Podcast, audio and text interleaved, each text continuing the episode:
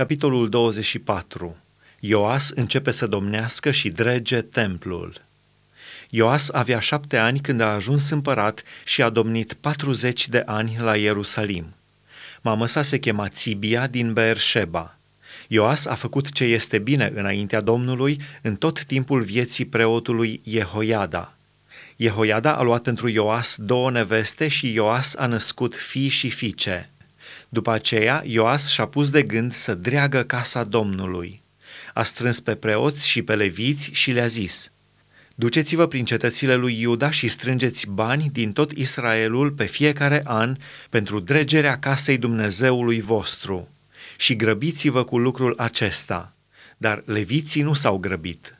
Împăratul a chemat pe marele preot Jehoiada și i-a zis, pentru ce n-ai vegheat ca leviții să strângă din Iuda și din Ierusalim darea poruncită de Moise, robul Domnului, și pusă pe adunarea lui Israel pentru cortul mărturiei?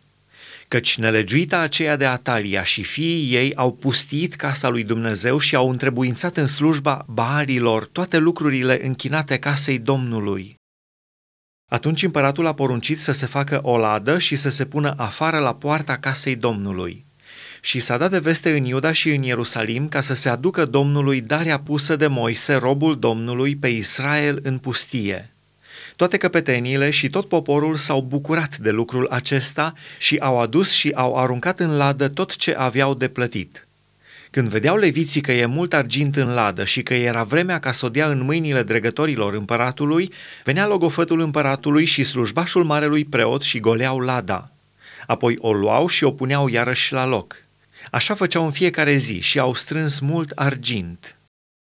Împăratul și Jehoiada îl dădeau meșterilor însărcinați cu facerea lucrării în casa Domnului, care tocmeau cioplitori de piatră și tâmplari ca să dreagă casa Domnului, precum și lucrători în fier și aramă ca să dreagă casa Domnului. Lucrătorii s-au apucat de lucru și au isprăvit ce era de dres. Au pus casa lui Dumnezeu iarăși în stare bună și au întărit-o. Când au isprăvit, au adus înaintea împăratului și înaintea lui Jehoiada argintul care mai rămăsese – și cu el au făcut unelte pentru casa Domnului, unelte pentru slujbă și pentru arderile de tot, pahare și alte scule de aur și de argint. Și în tot timpul vieții lui Jehoiada au adus necurmat arderi de tot în casa Domnului. Jehoiada a murit bătrân și sătul de zile. La moarte avea 130 de ani. L-au îngropat în cetatea lui David la un loc cu împărații, pentru că făcuse bine în Israel și față de Dumnezeu și față de casa lui. Ioas și închinarea la idoli. După moartea lui Jehoiada, căpetenile lui Iuda au venit și s-au închinat înaintea împăratului. Atunci împăratul i-a ascultat și au părăsit casa Domnului, Dumnezeului părinților lor și au slujit astarteelor și idolilor. Mânia Domnului a venit asupra lui Iuda și asupra Ierusalimului pentru că se făcuseră vinovați în felul acesta. Domnul a trimis la ei proroci să-i întoarcă înapoi la el, dar n-au ascultat de înștiințările pe care le-au primit. Zaharia, fiul preotului Jehoiada, a fost îmbrăcat cu Duhul lui Dumnezeu. El s-a înfățișat înaintea poporului și a zis, Așa vorbește Dumnezeu, pentru ce călcați poruncile Domnului? Nu veți propăși, pentru că ați părăsit pe Domnul și El vă va părăsi. Și au uneltit împotriva lui și l-au ucis cu pietre din porunca împăratului în curtea casei Domnului.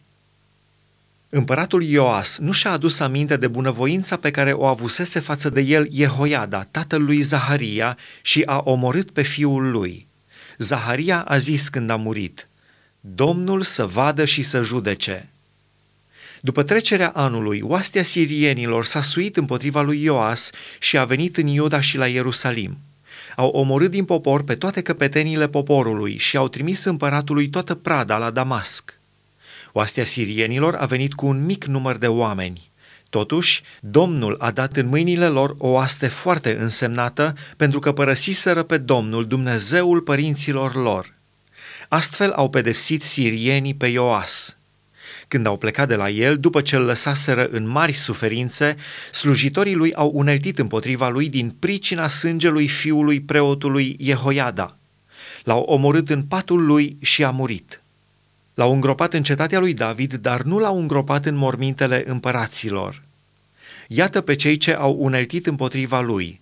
Zabad, fiul Shimeatei, o femeie amonită, și Iozabad, fiul Shimritei, o femeie moabită. Cât despre fiii lui, despre marele număr de prorocii făcute cu privire la el și despre dregerea casei lui Dumnezeu, toate acestea sunt scrise în istoria din Cartea Împăraților. În locul lui a domnit fiul său Amația.